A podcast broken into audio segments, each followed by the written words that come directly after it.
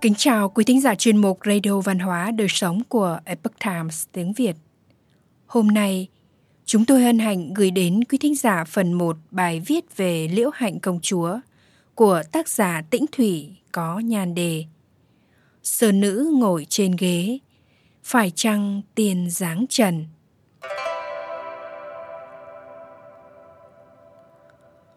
Liễu Hạnh Công Chúa là con gái thứ hai của Ngọc Hoàng Thượng Đế – đã ba lần giáng hạ xuống nước Nam. Từ thời nhà Hậu Lê đến nhà Nguyễn, bà đã được cấp phòng nhiều sắc. Tôn vinh là bậc mẫu nghi thiên hạ, mẹ của muôn dân. Dân tộc ta với nguồn gốc còn dòng cháu tiền là dấu tích rõ ràng nhất cho sự tồn tại của thần và thiên thượng, phản ánh tại nhân gian.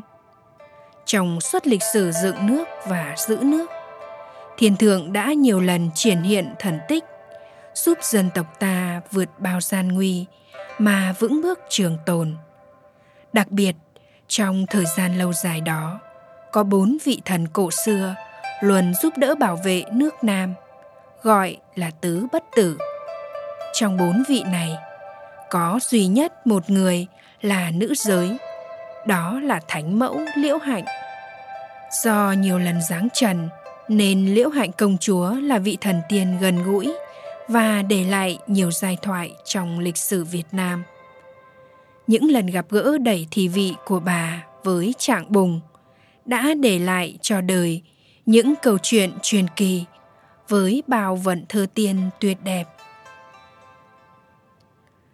Ba lần Giáng sinh nơi trần thế Lần đầu tiên, bà Giáng sinh vào gia đình ông Phạm Huyền Viên – tại thôn Quảng Nạp, xã Vỉ Nhuế, huyện Thái An, phủ Nghĩa Hưng, trấn Sơn Nam, nay là huyện Ý Yên, tỉnh Nam Định.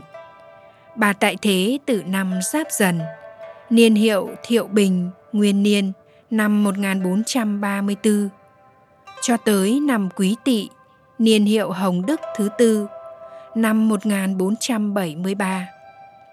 Ở đời này, bà là người con hiếu thảo, luôn thờ phụng cha mẹ cho đến khi trở về thượng giới. Lần thứ hai, bà Giáng sinh làm con gái của ông Lê Đức Trình ở xã Vân Cát, huyện Vụ Bản, Phủ Nghĩa Hưng, được cha mẹ đặt tên là Lê Thị Giáng Tiên, tự Liễu Hạnh. Tới tuổi trưởng thành, bà được gả cho Trần Đào Lang ở thôn An Thái, sau sinh được một người con trai tên là Nhâm. Ở kiếp này, bà giáng hạ vào đời Lê Trung Tông năm 1555 và quy tiên vào ngày mùng 8 tháng 3 âm lịch năm 1577 đời Lê Thế Tông. Lần thứ ba, bà Giáng sinh tại xã Tây Mỗ, huyện Nga Sơn, tỉnh Thanh Hóa. Lấy chồng họ Mai sinh được một con trai tên là Cổn. Nhưng chỉ hơn một năm sau đó, bà rời cõi trần trở lại thượng giới. Mỗi lần Giáng sinh, bà đều dạy dần hành thiện, sống đời đạo đức. Từ lần thứ ba trở đi, bà hóa thân đi chu du khắp nước, không chỉ nhiều lần thì triển thần thông, mà còn để lại biết bao thần tích và giai thoại các triều đại từ thời Lê trở về sau đều có ghi lại sự tích của bà. Thời gian trôi qua, dân gian ngày càng tín ngưỡng công chúa Liễu Hạnh, tục gọi là bà chúa Liễu. Họ đã lập đền thờ khá trọng thể ở Phù Dày, Nam Định, cũng như ở phố Cát và đền Song tại Thanh Hóa những vần thơ tiên lấp lánh trốn nhân gian. Khi hiện thân ở nước ta, Liễu Hạnh Tiên Chúa mang hình tượng của một nữ thị sĩ uyển bác, để lại nhiều bài sướng họa. Ngoài ra, bà còn dáng bút bằng thơ hay câu đối ở nhiều nơi. Những truyền thuyết này đã được ghi thành thần tích ở mỗi thời đại như truyền kỳ tần phả của đoàn thị điểm thế kỷ 18. Liêu hạnh công chúa diễn ngâm của Nguyễn Công Trứ thế kỷ 19. Vân Cát Thần Nữ Cổ Lục Diễm Ngâm của tác giả Khuyết Danh. Theo Nam Hải dị nhân của Phan Kế Bính, thì người được Thánh Mẫu đối đáp thơ văn nhiều nhất là Trạng Bùng, Phùng Khắc Khoan. Sơn nữ ngồi trên ghế, phải chăng tiền dáng trần? Khi nhà Lê khôi phục Thăng Long, Phùng Khắc Khoan được cử sang xứ Triều Minh. Trên đường trở về từ chuyến đi xứ, Trạng Bùng đi qua chùa Thiên Minh, Lạng Sơn. Thấy trước sân có ba cây thông và một cô gái xinh đẹp đang ngồi vừa đàn vừa hát. Phùng Khắc Khoan lên tiếng ghẹo. Tam Mộc Sầm Đình, tọa trước hảo hề nữ tử.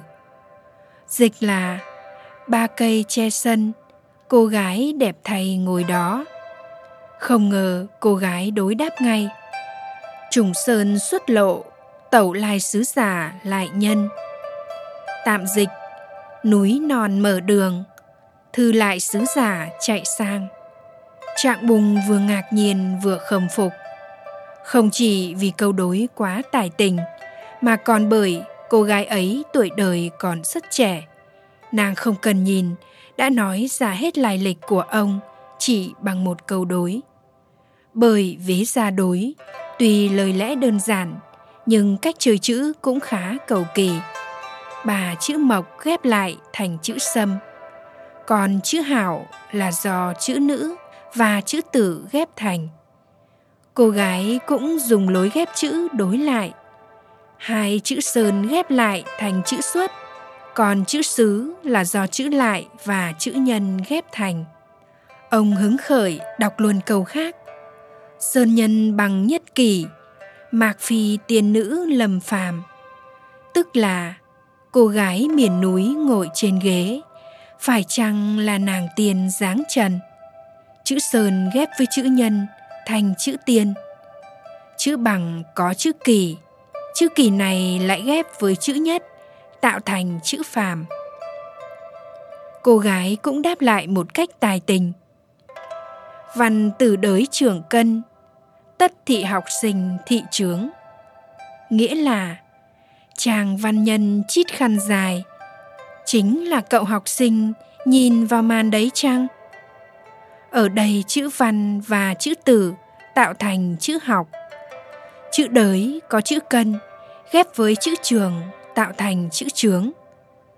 Phùng Khắc Khoan thấy lạ, chưa kịp hỏi rõ lai lịch thì cô gái đã biến đầu mất rồi. Chỉ thấy các thành gỗ nằm ngổn ngang tạo thành bốn chữ mão khẩu công chúa. Bên cạnh là cây gỗ dựng viết bốn chữ bằng mã dĩ tẩu. Những người cùng đi với chàng tỏ vẻ không hiểu. Phùng Khắc Khoan bèn giảng giải. Mộc là cây gỗ, khi ghép với chữ mão thì thành chữ liễu, còn ghép với chữ khẩu thì lại thành chữ hạnh người thiếu nữ vừa rồi chính là công chúa liễu hạnh còn chữ băng ghép với chữ mã chính là họ phùng của ta chữ dĩ nằm cạnh chữ tẩu chính là chữ khởi chắc công chúa muốn ta khởi công xây dựng ngôi chùa để thờ ngài sau đó, Phùng Khắc Khoan nhanh chóng khởi công trùng tu lại ngôi chùa này. Quý thính giả thân mến, chuyên mục Radio Văn hóa Đời Sống của Epoch Times tiếng Việt đến đây là hết. Để đọc các bài viết khác của chúng tôi, quý vị có thể truy cập vào trang web itviet.com. Cảm ơn quý vị đã lắng nghe, quan tâm và đăng ký kênh. Chào tạm biệt và hẹn gặp lại quý vị trong chương trình lần sau. Kính chúc mọi điều bình an và tốt lành đến quý vị cùng người thân.